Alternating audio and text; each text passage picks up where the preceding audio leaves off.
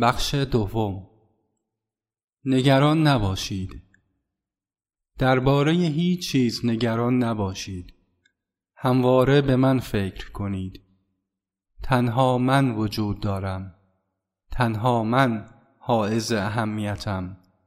نگران نباشید بلکه مرا بیشتر و بیشتر دوست بدارید.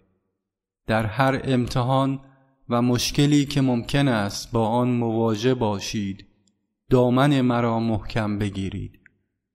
بیشتر و بیشتر به من فکر کنید و تمام نگرانی های شما هیچ خواهند شد.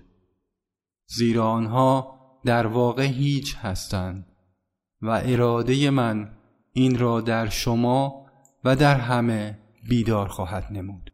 اگر بایست نگران باشید نگران باشید که چگونه باید مرا دائم به خاطر بسپارید.